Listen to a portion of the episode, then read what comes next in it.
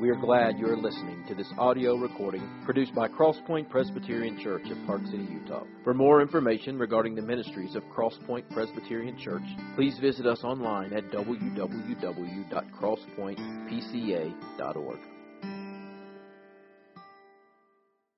You have your Bibles, let me invite you to turn to John chapter 11. If you don't have a Bible, you can use one of the Pew Bibles. You can find John chapter 11 on page 767 or page 897, depending upon which version of the Pew Bible you're looking at. Now, over the course of his public ministry, which is approximately three and a half years, Jesus performed numerous miracles. But in the Gospel of John, John chooses only to focus on seven of these miraculous events. If you look at John chapter 2, we have the first miracle Jesus performs, where he turns water into wine at the wedding in Cana. In chapter 4, he heals an official son. In chapter 5, he heals a paralytic. In chapter 6, we see the feeding of the 5,000 and Jesus walking on the water when he comes to his disciples in the boat. In John chapter 9, we have the healing of the blind man. And now in John chapter 11, we have the raising of Lazarus from the dead. This is the final, and this is the most climactic of all of Jesus' miracles that John records for us. So if you would, please stand with me as we pray and I ask God to bless the reading of His Word. Lord God, help us turn our hearts to you this morning to hear what you will speak, for your words are peace to us, your people, through Christ our Lord. Amen. Amen. You have your Bibles now. Read along with me in John chapter 11. Beginning in verse 1 Now, certain man was ill, Lazarus of Bethany the village of Mary and her sister Martha. It was Mary who anointed the Lord with ointment and wiped his feet with her hair, whose brother Lazarus was ill. So the sisters sent to him, saying, Lord, he whom you love is ill. But when Jesus heard it, he said, This illness does not lead to death. It is for the glory of God, so that the Son of God may be glorified through it. Now Jesus loved Martha and her sister and Lazarus. So when he heard that Lazarus was ill, he stayed two days longer in the place where he was. Then after this, he said to the disciples, Let us go to Judea again.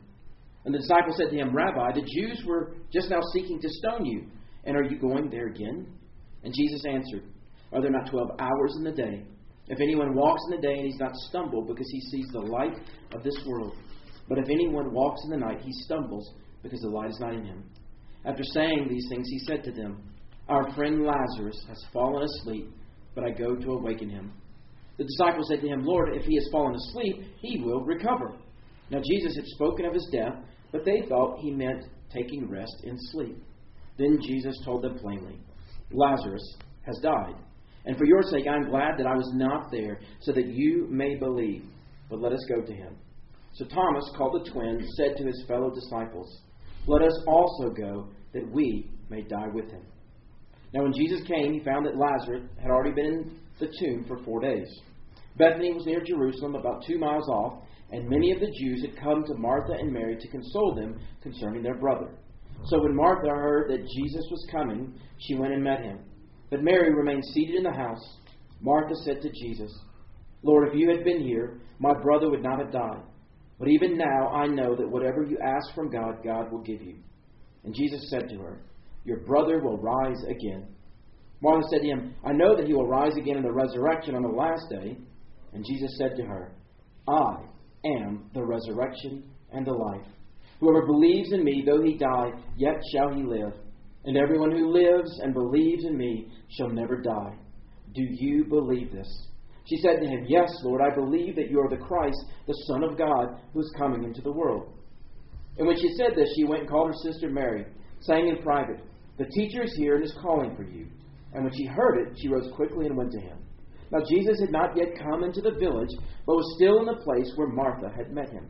When the Jews who were with her in the house, consoling her, saw Mary rise quickly and go out, they followed her, supposing that she was going to the tomb to weep there.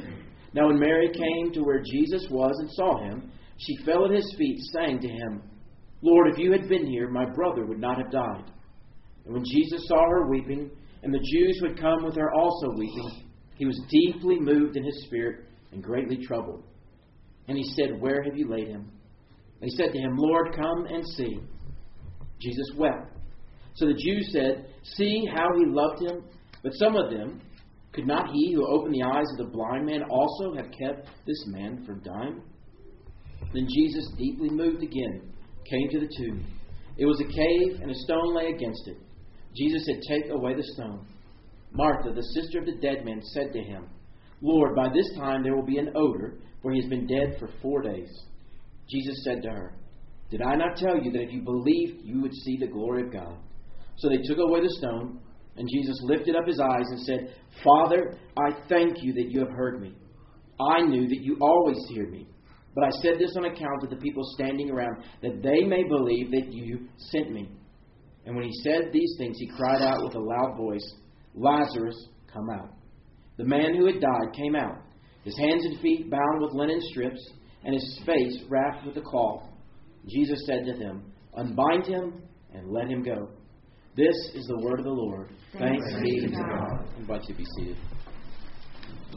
Now, you won't know this because my sister's never been out to Utah, so you even have an opportunity to meet her, but she and my daughter look a lot alike. They really have this uncanny resemblance. Number of years ago, when Hattie Margaret was much smaller, we were visiting my parents, and she went into the bedroom, and on my mom's dresser, she has pictures of me from when I was a small child, and she had two pictures of my sister. And Hattie Margaret picked up the picture, and as she was looking at it, she asked Nana, that's what we call uh, my mom, she said, Nana, where did you get these pictures of me? What she didn't realize was they were actually pictures of my sister. And so she was looking at these photographs, she was seeing herself in the picture of my sister Tori. Now, in John chapter 11, we're invited to see the story in the picture of Lazarus being raised from the dead and to see ourselves to see our story and his story. The miracle of his restoration of physical life is being parallel to our own. If you think about it, now a week goes by that you and I don't hear bad news. If you think about the last year, you can all probably name someone who's diagnosed with cancer, who's battling cancer, who has died. I mentioned briefly Jameson Stackhouse, a church planter in San Jose. Other people have been diagnosed with tumors or battling lung disease, about to undergo medical surgeries or procedures. Some battle chronic pain and suffering. Others have experienced the loss of children, the loss of parents. On and on it goes. We hear all kinds of suffering in our world. Now, depending on where you're at in relation to that suffering, if you're experiencing it yourself, you're going to respond one way. But depending on how close you are to the person who's experiencing that pain and suffering, you may respond in a certain kind of way. If it's someone like a spouse, if it's a child, if it's a parent, you may weep with them. Your heart may break over what it is they're going. You may get angry. You may begin to question why is this happening. You may pray. You might pray for prayers of healing. Or in the case of my family, we have my grandmother, who's been battling Alzheimer's for quite some time. Our prayer for the last several years is that she would go to sleep and die in peace. But still, we're left with these questions what's going to happen? And what will God do? This passage speaks to those kinds of circumstances and those kinds of situations. When we find ourselves in a place where we wonder, what is God doing? So, the first thing I want you to see in John chapter 11 is that Jesus loves you. It's very clear in John chapter 11 that Jesus loves Lazarus. But the way he responds, it doesn't really feel like it. So, the first and the most important thing that you and I have to commit ourselves to is that the Bible has told us that in Christ Jesus, the God of the universe loves his people. It doesn't matter what circumstance or what situation you find yourself in this morning. You cannot, you cannot, you can't evaluate the love that God has for you based on what you feel or what you see or what you experience. That's what we see in this passage. John 11 starts off with Jesus receiving the dreaded call in the night. It's not actually a call, but it's news, shocking news about his friend Lazarus. John says Lazarus was the brother of Mary and Martha from the town of Bethany, but he also provides us a little context He says, Mary is the one who anointed the Lord with oil and she wiped his feet with her hair. He's saying that this was an intimate and powerful relationship that Jesus has with this woman, with her sister, and with his brother. Outside of Peter, James, and John, these might be Jesus' closest friends. And all of a sudden, this message comes to Jesus and says, The one that you love has fallen ill. What's interesting is that's the message that they send. They don't say, Lazarus is sick and come do something about it. They just simply say, The one that you love has fallen ill. But further on in verse 5, we're told that Jesus loved Martha and her sister. So, why does John place so much emphasis on the fact that Jesus loved Lazarus, Martha, and Mary? I think John is emphasizing this because that everything that Jesus does in the first half of this story seems to communicate the exact opposite. If he really loved Lazarus, then when he got that message, he would go as quickly as he can so that he could do something about it. If he loved Mary and Martha, he would go to be with them, to comfort them in their time of great distress. But notice how he responds. He receives this message, and Jesus says this This illness does not lead to death but it's for the glory of God, so that the Son of God may be glorified through it. But if you read on in John chapter 11, like we just did, we know Lazarus does indeed die. So, what is Jesus doing here? It doesn't seem like a very compassionate response. I mean, if you were to communicate to somebody that you were sick and was terminal, obviously they were concerned enough to get a message to Jesus and Jesus just responded, It's not going to end in death. It's only just so that God could be glorified and the Son of God could be glorified through it. You would probably find that a little cold and callous. But because he loved Lazarus, Jesus is very intentional about the way he responds. And he knows that it's going to lead to death. But because he loves Lazarus, it won't ultimately end in death. That's a big distinction. So that's why John includes verse 5, because when you and I are in the midst of suffering and God doesn't immediately remove the source of that suffering, we're left with questions. We think thoughts like He doesn't care, or He's forgotten about us, or He doesn't see or know what it is that we're going through, because it feels like He doesn't really love us, or else He would act and do something. But as you go through further in John 11, the way Jesus responds actually seems to get worse before it gets better. Verses 5 and 6 are actually connected in the Greek by that short word so. So, if you think about it in English, you can take those two sentences and you can reverse them, and it communicates the idea of what John is saying. When Jesus heard that Lazarus Lazarus was ill, he stayed two days longer in the place he was because he loved Martha and her sister. What we see is this cause and effect relationship. The cause is the love of Jesus for Lazarus, Mary, Martha. The effect is it makes him stay two days longer. That seems kind of counterintuitive. If you received news that someone you cared about was sick, you would get there as fast as you can. But what John is saying is because he loved them, he stayed two days longer. Why? Why doesn't he rush to Bethany? Why does he rush to the aid of the people that he loves in order to bring them comfort? After all, John has made the point. He loves them. There's no question in our minds. He loves Lazarus, and he loves his sister. So you would expect him to leave immediately. But no, John says two whole days pass, and then Jesus finally says to his disciples, Now let us go to Judea the disciples respond, and we start to understand some of the context about what's going on. They don't expect Jesus to go back to Judea. In John chapter 10, when Jesus claims to be God, he says, I am the good shepherd, I and the Father are one. The Jews, they were so angry they picked up stones and they were ready to kill him. And that's reflected here in the disciples' response. They repeat it. They say, Hey, they were ready to kill you, and now you want to go back to Judea? So they're not expecting him to go back to Judea, even though they're aware of Lazarus' condition. And so Jesus says, No, our friend Lazarus has fallen asleep, and I go to awaken him. And in their mind, it's like Jesus is having a death wish. If he wants to go back to Judea, he's going to die. And they're right. They understand what's going on. And Jesus fully understands what's going on. If he goes back to this region, right outside of Jerusalem, it's going to mean that his death is certain. But again, Jesus is not thinking about himself, but about glorifying the Father. That's why he says to them plainly, Lazarus has died. He says, And for your sake, I'm glad that I was not there, so that you may believe. So let us go to him. He knows, he understands going back to bring Lazarus out of the grave, going back to bring comfort to Mary and Martha, what it means. It means his certain death.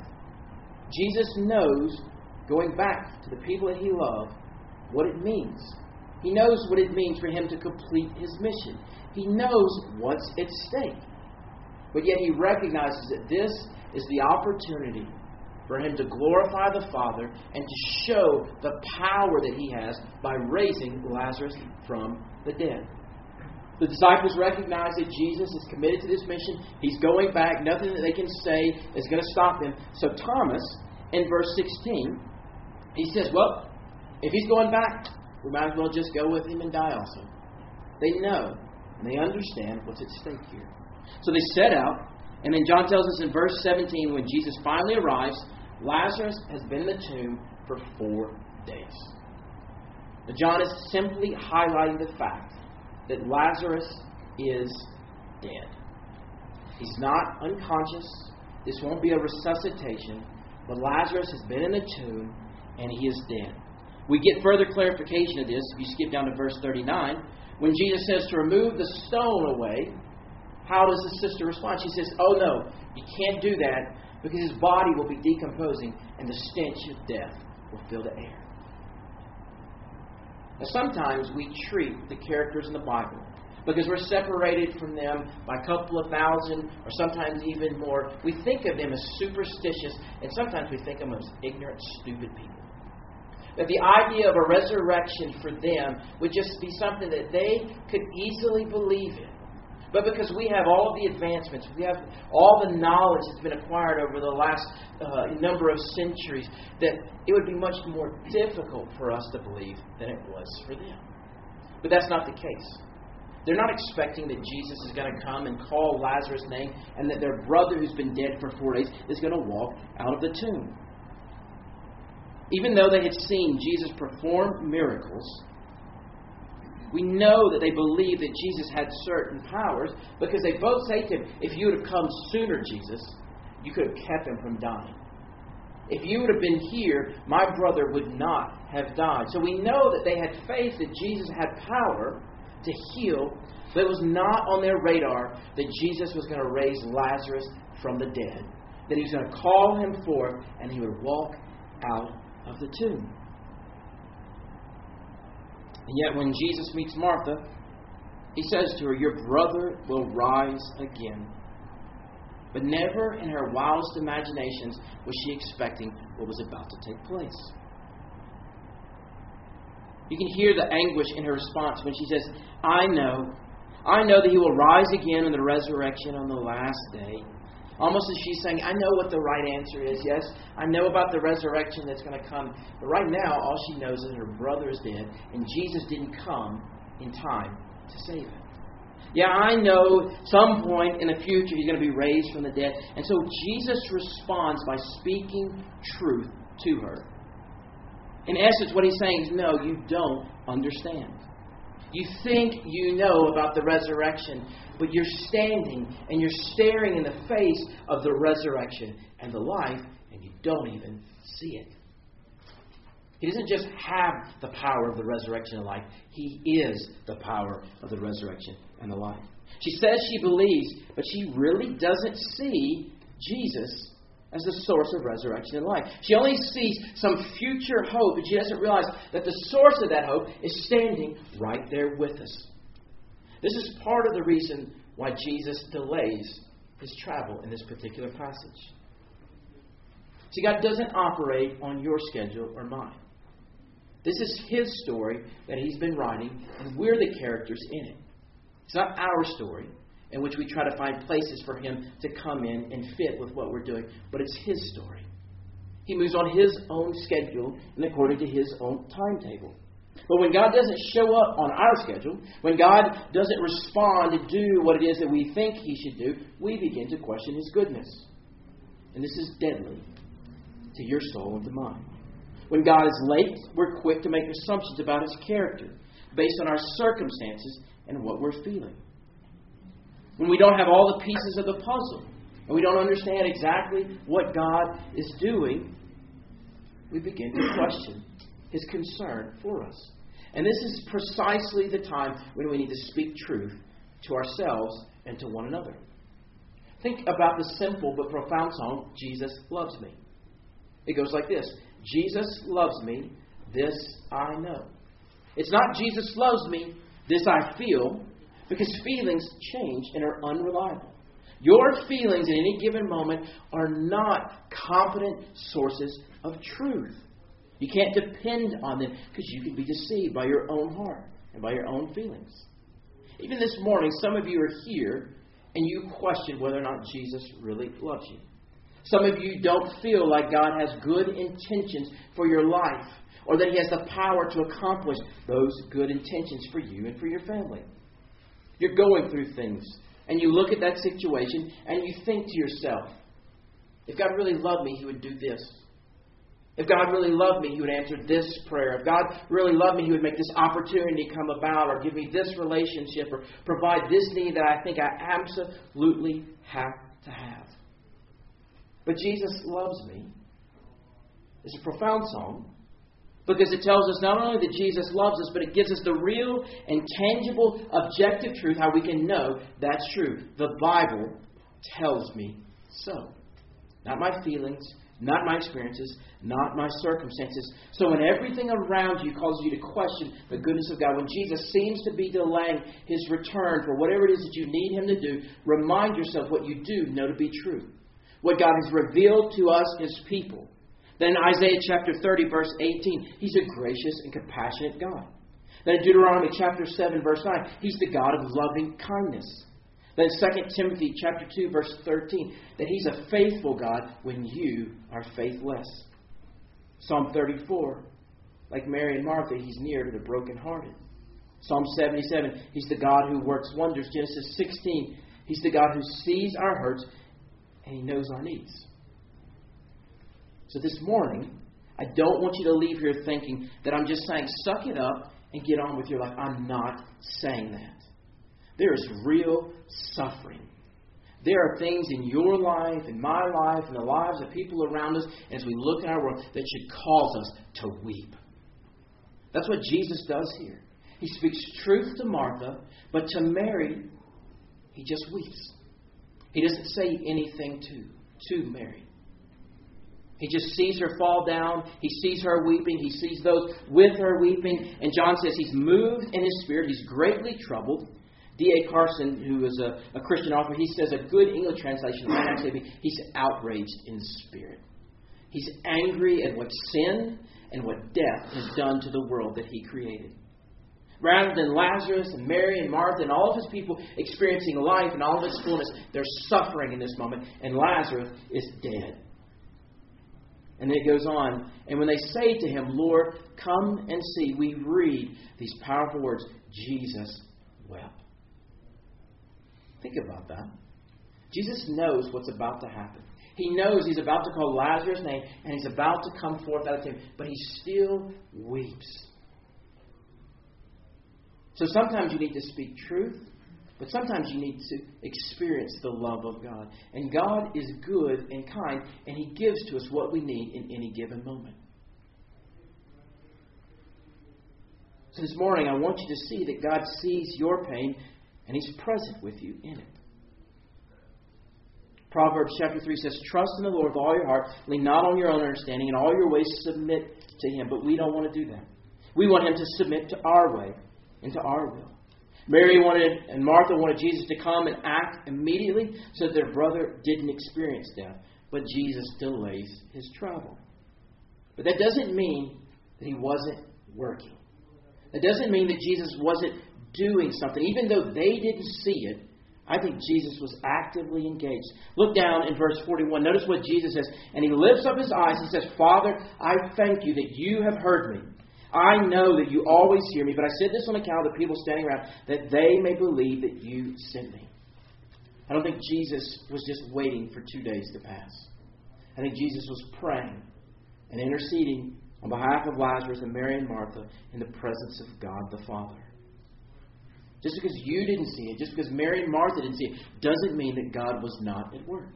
Hebrews chapter 7 says, Therefore, talking about Jesus, he is able to save forever those who draw near to God through him, since he always lives to make intercession for them. After Jesus' death and resurrection, when he ascends to the Father, he didn't just go up there and take a break. He still serves as our good shepherd, interceding on behalf of the Father for his people, for you and for me. So even when you don't see it, trust the fact that Jesus is still very active on your behalf in heaven. It didn't look like Jesus was doing anything to Mary and Martha, but he was praying, and the Father heard him, so that when he says to Lazarus, Come forth, the power of the resurrection entered his body, and a dead man got up, and he walked out of the grave. That's the power of the gospel. Not to make bad people good, not to make good people better, to make dead people come alive.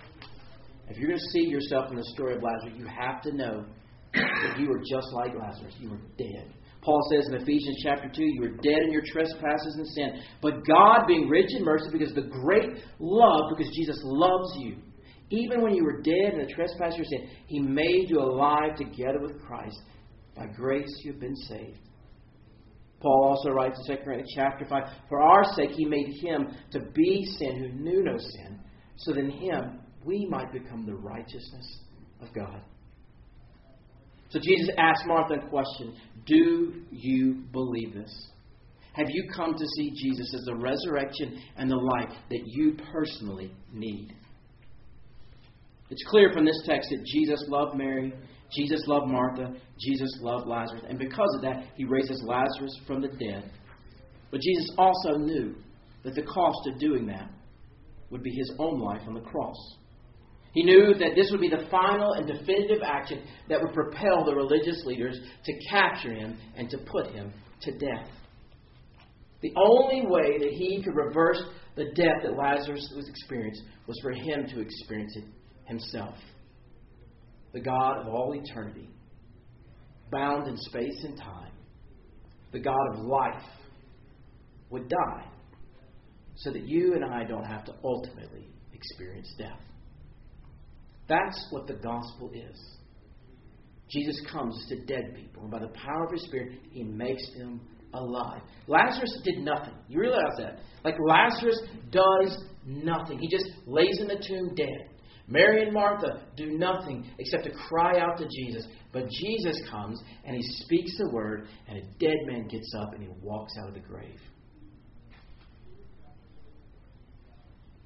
I pray this morning that God would help you believe that Jesus really is the source of resurrection and life that you need. Let's pray.